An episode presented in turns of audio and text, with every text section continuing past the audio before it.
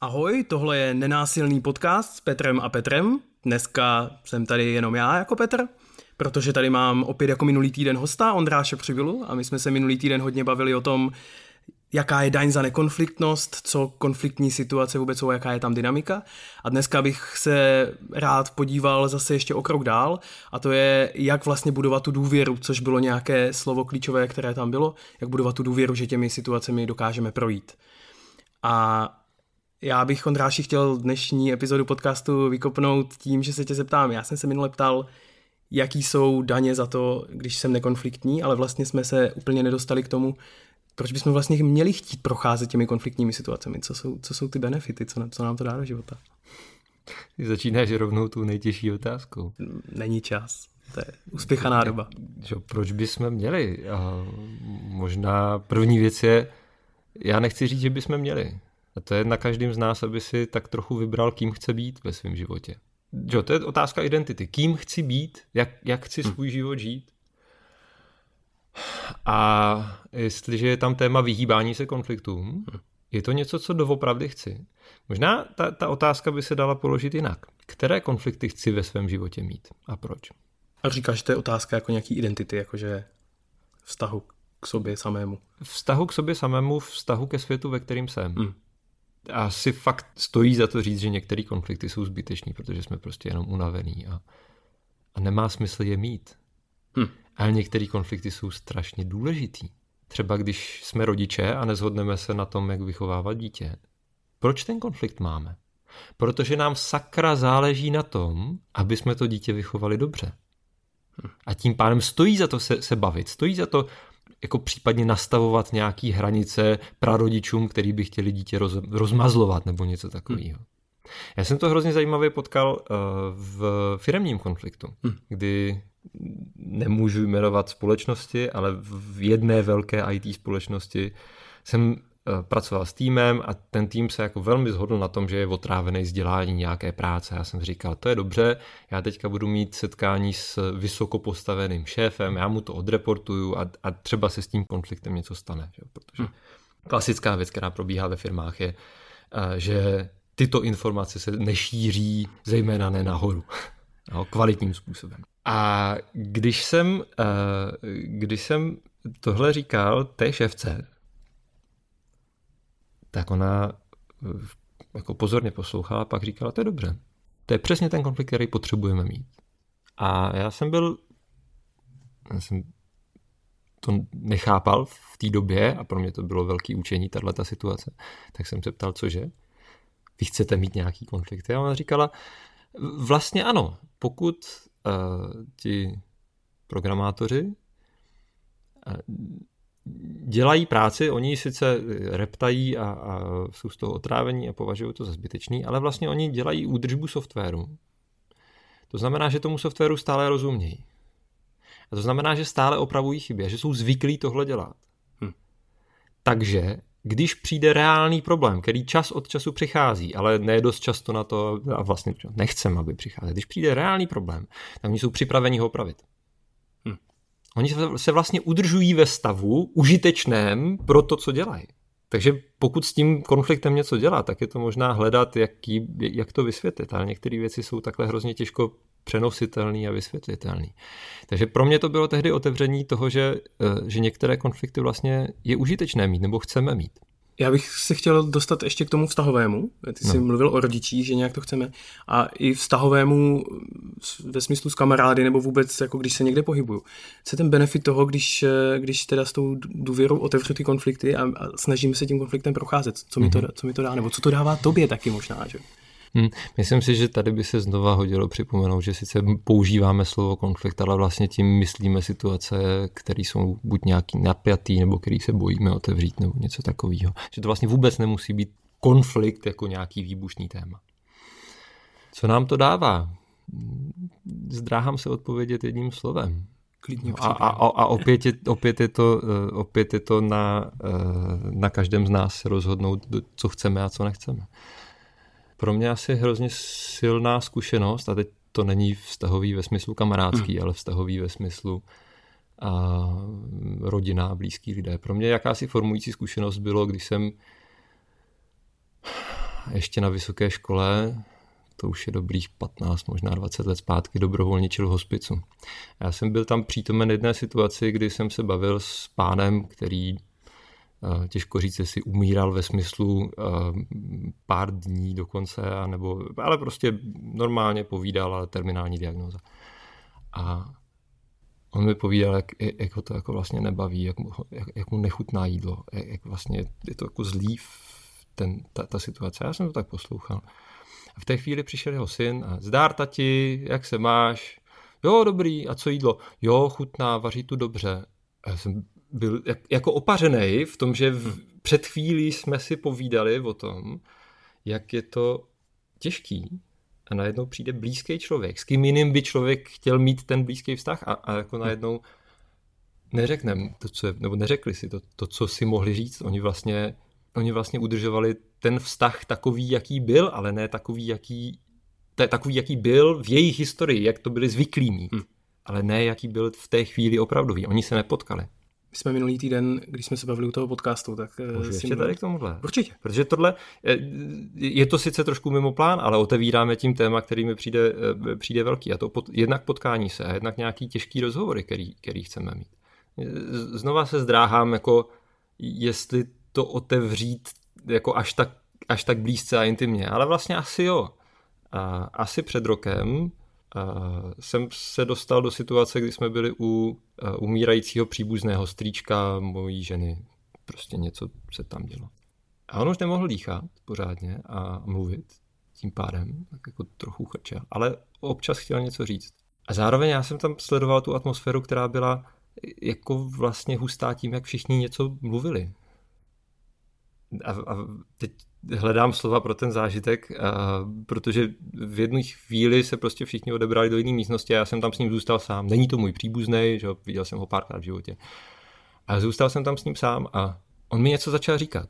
A já jsem mu nerozuměl, protože to jako hmm. neměl dost dechu na to, a tak jsem mu říkal, počkej, já ti chci rozumět. Máme dost času, řekni to v klidu.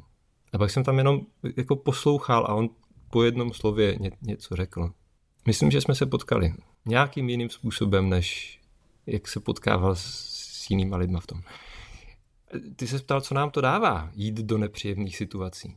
Nebo do situací, které se bojíme. A, a někdy je to eh, jako právě to potkání se. Setkání dvou lidských duší, který je něco jiného, než connecting people skrz social media. Jakože uh, sociální média řeší to, že se můžeme potkat prostorově, ale to, že se potkáme prostorově, ještě neznamená, že si máme co říct. A jestliže mám mobil, který můžu zavolat svojí mámě, tak je to sice hezký, zdánlivě connecting people, ale co když jí nemám co říct, nebo ji nedokážu slyšet. Takže to pot, opravdový potkání se je něco, co, co se může stát, ale jsou k tomu potřeba jiné věci, než mobil, nebo Facebook, hmm. nebo takovýhle technologie. Je k tomu potřeba ně, nějaký vnitřní nastavení. A to je možná nějaká hlubší odpověď na to, jako proč se vůbec snažit jít do situací, kterých se bojíme. No možná protože se můžeme potkat opravdově když to dokážeme. Tohle bylo klíčové slovo. Já jsem ho měl na jazyku celou dobu, co si povídal, že tam je jako nějaká opravdovost v tom, že to je, že se nepotkáme, když si mluvil o tom, že ten pán tobě něco říkal a pak si nově říkal něco jiného. Takže si říkám, a takže oni se nepotkali opravdově, on tam nebyl hmm. v pravdě. On tam byl tak, jak si myslel, že bude nejspíš přijatý. A my jsme se bavili minulý týden o tom, že abychom si dovolili tady ta témata otevřít, že je potřeba nějaká, nějaká důvěra, možná nějaké další dovednosti. Tak eh, bych se rád ponořil do toho tématu, no jak to teda dělat, protože tohle nejspíš chci. Jakože jak budovat tu důvěru, jo? Jak budovat uh, u sebe důvěru a kapacitu toho, že vlastně se můžeme potkat v těch náročnějších situacích. A co to vlastně znamená se potkat? Hmm.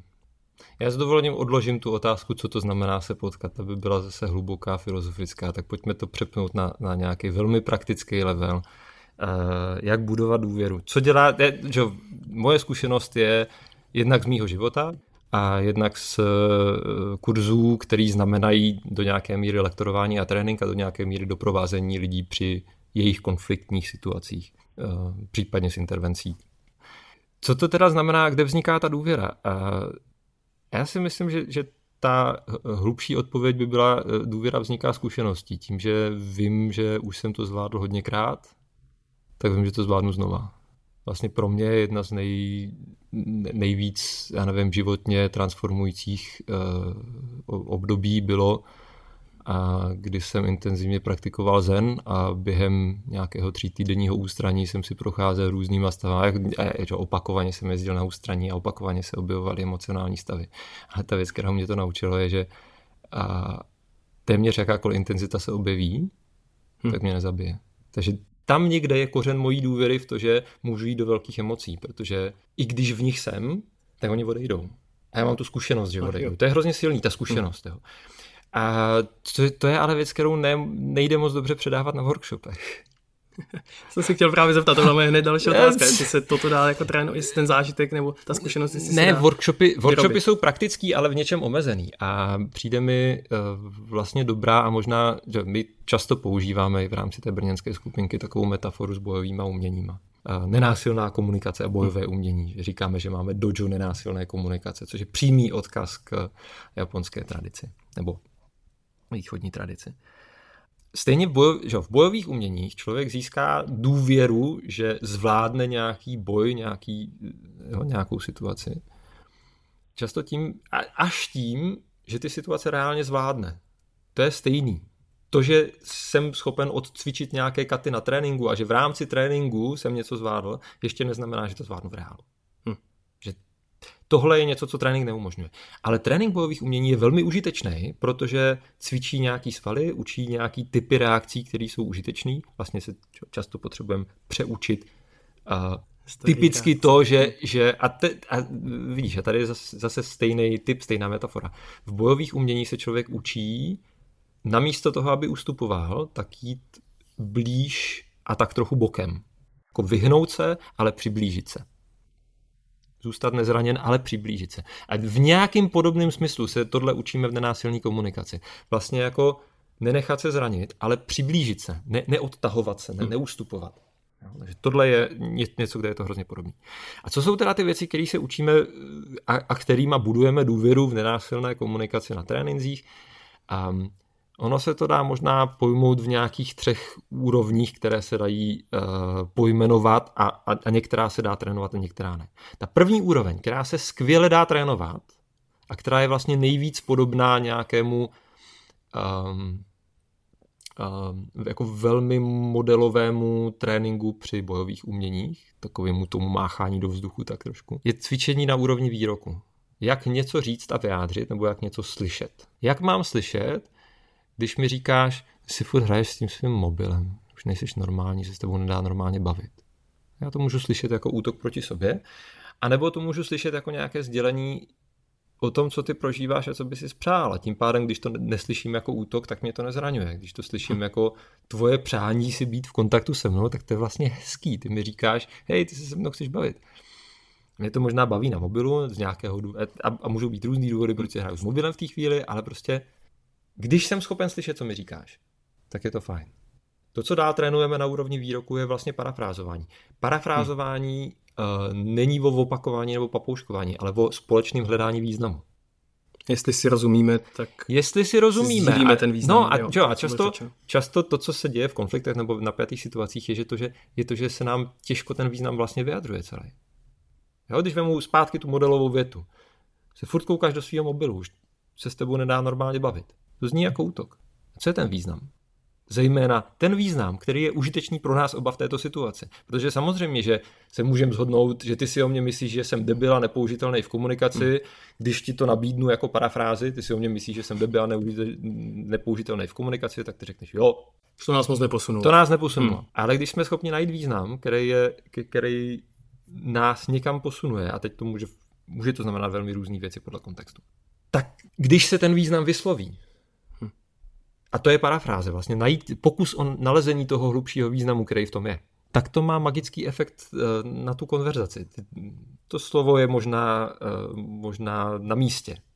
Protože když to jsem schopen najít a vyslovit, tak jednak tobě, pokud ty si ten, kdo říká nějaký útočný výrok nebo zraňující výrok, pomáhám najít, co je ten význam. Hmm. A ty se cítíš pochopený. A zároveň sobě pomáhám slyšet, co byl ten význam a, a to znamená je to méně zraňující. Zůstat nezraněný nebo méně. No. Jo.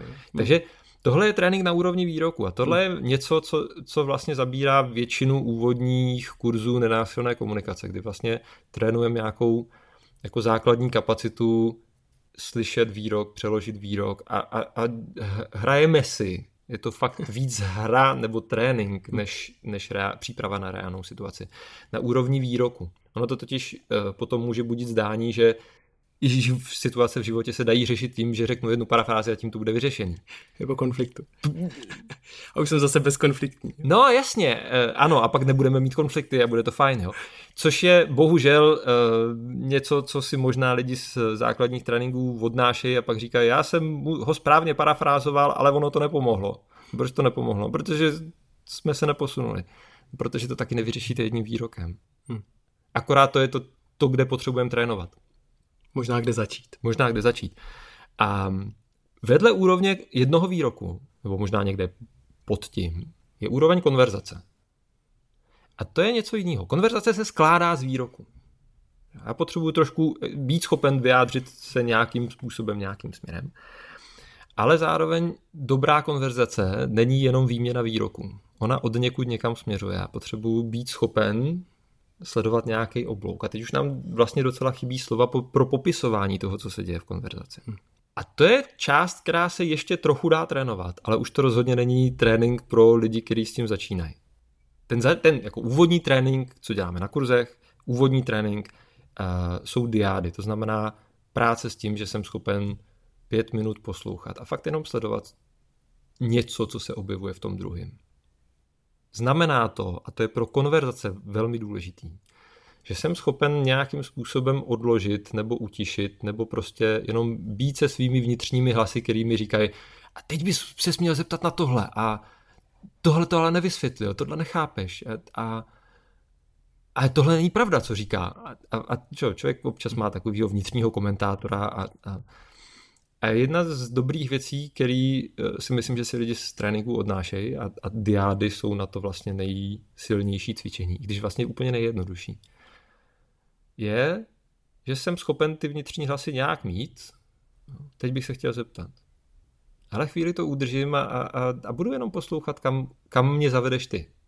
A to je důležitá část, kterou je potřeba umět v konverzaci. Vlastně jako umět se na chvíli vzdávat kontroly a dávat, nebo vzdávat nějakého vedení a, a dávat to tomu druhému. A vlastně se nějak jako uh, uvolnit. Zůstat uvolněný. No, opět bychom byli u, u metafory v bojových uměních. Hmm. První věc, kterou se člověk začne učit, uh, když začne trénovat Aikido, je uvolnit se při útoku. Protože jakmile je stažený, nemůže reagovat. Stejně tak diáda je vlastně jako uvolňovací cvičení. Hrozně důležitý. Ale co se dá dělat dál? No dál se dá, dají cvičit uh, nějaký uh, formy, které jsou na celou konverzaci. Ten, ten základ je, je prostě sehrávka rolová. Kdy se vlastně pokusíme si dát role. Jeden z nás je vždycky kdybychom my dva sehrávali sehrávku, hmm. tak já budu Ondráš a to by můžu říct, prosím tě, buď teďka chvíli můj šéf. Já bych ti potřeboval říct, že, že chci skončit a vím, že to bude nějakým způsobem náročný rozhovor a můžeme tu, tu sehrávku nějak formovat. Čo? Ten základ, ze kterého jdem, je uh, buď prosím tě šéf, který je chápající. Je, že můžeš dát nějaké vlastnosti, které ano. pomůžou jo. vůbec vstoupit do té konverzace. Ano, a postupně trénovat, hmm. že? protože nemá smysl jít do tréninku, pokud můj reálný šéf je člověk, který uh, neposlouchá, může být nějaký, nějak třeba hrubej, snadno se naštvávat. Hmm tak já není užitečný trénovat v téhle intenzitě. Takže já si potřebuji upravit intenzitu pro trénink konverzace, pořád jsme u té druhé úrovně, jak trénovat konverzace, potřebuji hmm. si trošku upravit intenzitu a říct, hele, prosím tě, buď teďka šéf, který má emoce, bude mu nejspíš nepříjemný, že mu říkám, uh, že končím, ale zároveň je schopen chápat a má kapacitu naslouchat něco takového. Hmm. A to je ten základ, ze kterého začínáme. A postupně, jak si člověk jako buduje svoji vlastní kapacitu. Tak si stěžuje ty podmínky, jo, podobně jako u toho sportovního tréninku. Přesně tak. Jako přidáváš no. tu intenzitu. Takže si člověk přidává takhle. Hmm. Ale to co, to, co roleplay, tedy sehrávky učí, eh, je vyznat se v celé konverzaci. Protože to, co je užitečný v konverzaci, není, nejsou jenom jednotlivý výroky nebo reakce na výrok nebo parafráze, ale třeba nějaký zarámování nebo zakončení. Hmm. To je taky hrozně důležitý. A Vedle těchto těch dvou úrovní je, je úroveň, která se na, eh, na trénincích téměř nedá eh, jako přímo, nedá se jí přímo dotknout. A to je úroveň nějakého vztahu nebo identity. Vlastně to, jaké máme konverzace, vytváří náš vztah. Možná by bylo lepší říct, jaké máme interakce, ať to není jenom omluvení, protože to, že se třeba i nepotkáme, ale já po tobě umiju nádobí a ty mi nachystáš snídani, vytváří nějakou hmm. interakci. Jo, takže to, jaký máme interakce, vytváří náš vztah. To, jaký máme konverzace, konec konců taky. To je taky důležitý. Zároveň vztah formuje, jaký konverzace máme. Takže když tě budu považovat za nepřítele, pak bude mnohem těžší se spolu potkat a pobavit se o tom, hele, koho volíš, koho volím. Typické hmm. nepřátelské téma v dnešní době. To je něco, vztah, nebo možná vzájemná identita, protože vztah znamená něco od tebe očekávám, někým pro mě si. Jak se k tobě vztahuju. Jak se k tobě vztahuju. Někým já jsem pro tebe, něco od sebe očekávám tak uh, vztah je něco, co potom znova ovlivňuje zpátky konverzace, konverzace ovlivňují výroky, které říkáme. A tohle je věc, která se hrozně těžko trénuje, ale zároveň to je úplný jádro toho, co se děje v, v reálném životě mimo tréninky. Protože úplně archetypální situace. Jestliže se vztah začíná nějakým způsobem měnit, jestliže se mění naše vzájemné identity, vytváří to vztahový napětí. Skoro vždycky. Ta archetypální situace, kterou jsem měl na mysli jako první, je, když se dítě dostává mezi 12. a 16. rokem do situace, kdy mu přestává vyhovovat identita, kterou od něj očekávají rodiče. A rodiče od něj očekávají stále stejné chování, ale on už nechce být tím, kým byl. A rodiče se diví a říkají, co se s tím naším klukem, holkou děje. A to je vztahový napětí, který vychází z toho, že ten vztah se nějak jako mění, transformuje, potřebuje se vyjet a tohle má název, říká se tomu puberta. No. Stejně tak lidi, kteří jdou na kurzy nenásilné komunikace, to začnou používat. A začne to vytvářet nějaký vztahový napětí v jejich vztazích, hm. protože najednou říkají, no jo, ale uh, že moje, uh, moje partnerka se mě ptá, a to jsi naučil na nějakým kurzu? Ve smi- a, a vlastně říká, že ta partnerka říká, teď se chováš způsobem, který u tebe neznám. Hm. Všiml jsem si něčeho nového. Aha. Děláš nový výroky, máme jiný konverzace a možná tím chceš definovat nově náš vztah. No jasně, a ono je to, ale pokud máme strach, nějaký zvnitřněný strach z, z toho vývoje, no tak to může být podezřelý. Ty hm. děláš něco, co jsem u tebe ještě nezažil. Proč to děláš? Ty se mnou manipuluješ, nebo něco takového. To takovýhle myšlení se může objevit. To jsou ty tvoje psychologické keci. No jasně jakákoliv, jakýkoliv vývoj ve vztahu, který není vyloženě dobře synchronizovaný a tak, tak, tak vede k, k nějakým napětím vztahovým. A, a znova se vracíme k tomu, jako proč se těm napětím nevyhýbat. Proč se tomu věnovat? Jo? No? Proč se tomu vůbec věnovat? No, kým chci ve vztahu být? Tím, kým mě chtějí mít ostatní, nebo tím, kým doopravdy jsem? Jestliže jsem ochoten být tím, kým ostatní chtějí, abych byl, hm. pak to z, nejspíš bude méně konfliktní pro ostatní, bude to vytvářet menší napětí v nich, nejspíš to bude vytvářet velký napětí ve mně. Nehledě na to, že průnik toho, co chtějí různí druzí, může být prázdný. Tedy, když to řeknu ne matematicky, ale prakticky, máma může chtít, abych byl někdo, moje partnerka může chtít, abych byl někdo a jestliže jsem ten, který se snaží vyhovět oběma, tak můžu zjistit, že nemůžu vyhovět oběma a i kdybych neměl sám svou vlastní identitu, tak už tyhle se ne, nepotkají. Hmm. Takže kdo chceme, aby určoval, kým jsme? A jestliže to není pouze druzí, pak to znamená určitá napětí. Zároveň bych potřeboval říct, že to není pouze já vlastně nenásilné komunikaci opakovaně se, se vracíme k tomu, že jsme vzájemně závislí, že jsme vzájemně provázaní. Je to, o čem mluvil konec konců Jared v jedné epizodě ne, našeho podcastu. Jasně. A, a, a nesměřujem k tomu, že já jsem ten, kdo řekne, hmm. kým jsem a ostatní hmm. neberu e, v potaz. A vy se s tím nějak vyrovnejte, no. protože...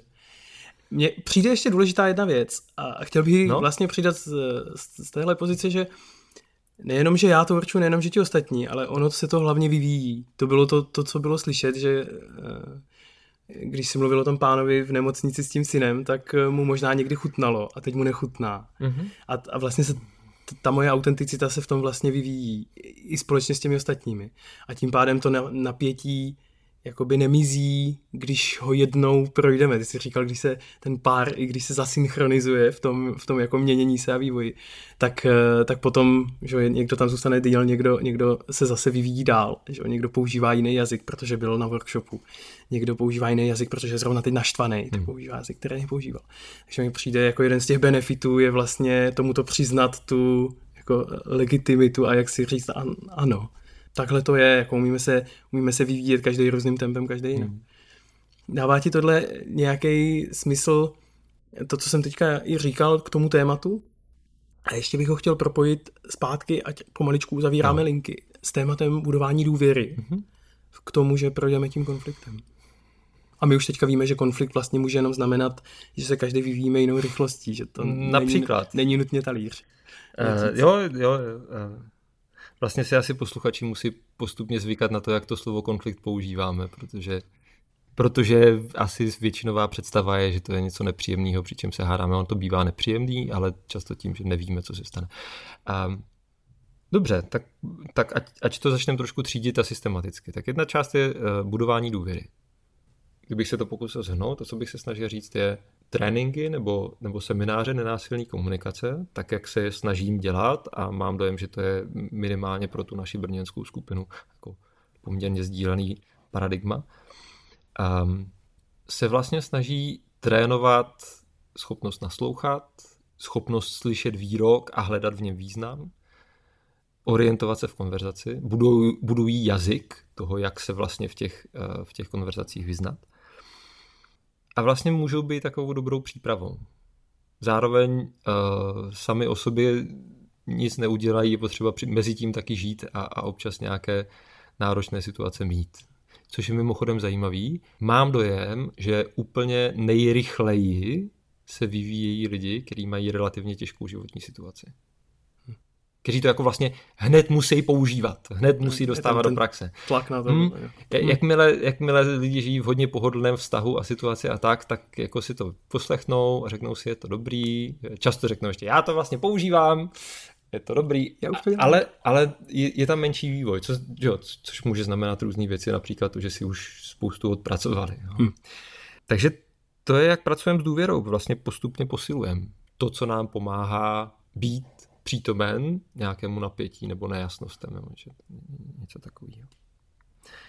Druhá věc, kterou teda uh, bychom mohli zkusit okomentovat a uzavřít, je, je um, to téma vývoje. Myslím si, že užitečný bude to nechat otevřený, ale určitým způsobem. Jedna z věcí, kterou bych vám stejně chtěl vnuknout někdy na podcast, je Carl Rogers a jeho nějakých deset otázek, který si klade pro vytváření pomáhajícího vztahu. On to krásně zkoumá, ty otázky jsou výborné a jsou velmi hluboký a lidský směrem, směrem ke komunikaci. Takže eh, jedno z doporučení, hele, vemte si jeho knížku a projděte a udělejte podcast a prodiskutujte to. To bych si fakt přál, abyste udělali, abych na to mohl odkazovat účastníky seminářu. Desátá otázka, kterou tam klade, tak to znamená vlastně jako na nějakém konci toho spektra, je otázka, jsem schopen vnímat toho druhého jako dynamickou entitu, tedy jako měnícího se člověka, který může být někým jiným, než kým byl včera, může se stávat někým jiným. Hmm. Tedy jsem schopen ho vnímat jako něco, co je v procesu stávání se tím, kým to je, namísto něčeho fixovaného. A ta otázka je, je vlastně hrozně praktická jsem schopen ti dovolit být dnes někým jiným, než kým jsi byl včera. Mít jinou náladu. Mít jiný touhy. No, cokoliv, co to je. Jedno z takových nevím, rčení, citátů. Já ani nevím, od koho je a jestli, jestli to je vůbec citát, nebo jestli si to tak jako nějak postupně uh, dalo dohromady. Uh, který, který na workshopech hrozně rád píšu na flipě uh, pojďme vnímat druhé ne jako chyby v Matrixu, které je potřeba opravit, ale jako tajemství, ke kterému je možné se přiblížit. A to, že vnímáme druhé často jako chyby v Matrixu, které je potřeba kritizovat a opravit, to je asi eh, častá zkušenost. Neříkám normální, ne, hmm. ne, nevyslovuji se k tomu, co, jak to má být, ale z hlediska statistiky to bude asi běžná zkušenost. Je krásný, když dokážeme vnímat druhýho jako tajemství. A schválně říkám, ne tajemství, které můžeme poznat, rozplést, odhalit. odhalit. Kdo jsme, aby jsme odhalovali druhý? A znova, to, to vychází z nějakého předpokladu, že tajemství je něco, co nemá být. Ty pravý tajemství. A v tom dnešním podcastu jsme zmínili například téma umírání. Hmm. Ty pravý tajemství jsou, mají tu vlastnost, že čím blíž tomu jsme, tím hlubší to tajemství je. V tomhle smyslu jsme schopni vnímat jako tajemství, druhýho jako tajemství, ke kterému je možný se přiblížit, aniž bychom někdy čekali, že ho odhalíme nějakým finálním způsobem. Nebo Rogersovsky, Rogersovsky jsme schopni vnímat druhého jako dynamickou entitu, která je v procesu stávání se. to je velmi složitá věta s velmi hlubokou myšlenkou. no. Pomaličku bych šel do uh-huh. finále a uzavírání poslední linky a to je pro mě e, taková ta triáda, kterou si vyjmenoval, to je uh-huh. výrok, konverzace a vztah či identita. Tak e, chtěl bys dodat nějaký schrnující e, za, zarámování tady tohohle, s čím bychom mohli přistávat potom finálně? No, pro mě je to asi nějaký že uvažuji o tom často, jak, jak vlastně vést semináře a, a dostávám se opakovaně znova k tomu, že eh, se potřebuji dotknout všech tří úrovní. Jakože vynechávat ten praktický trénink na úrovni výroků hmm. znamená vytvářet v lidech jako na, otevřenost srdce a naladění a zároveň neschopnost vyjádřit to. Hmm. Pokud se nebudeme uh, zabývat navigací konverzace, ale jenom jo, tak, tak otevřený srdce a schopnost vyjádřit to nám ještě nepomůže spolu někam dojít. Hmm.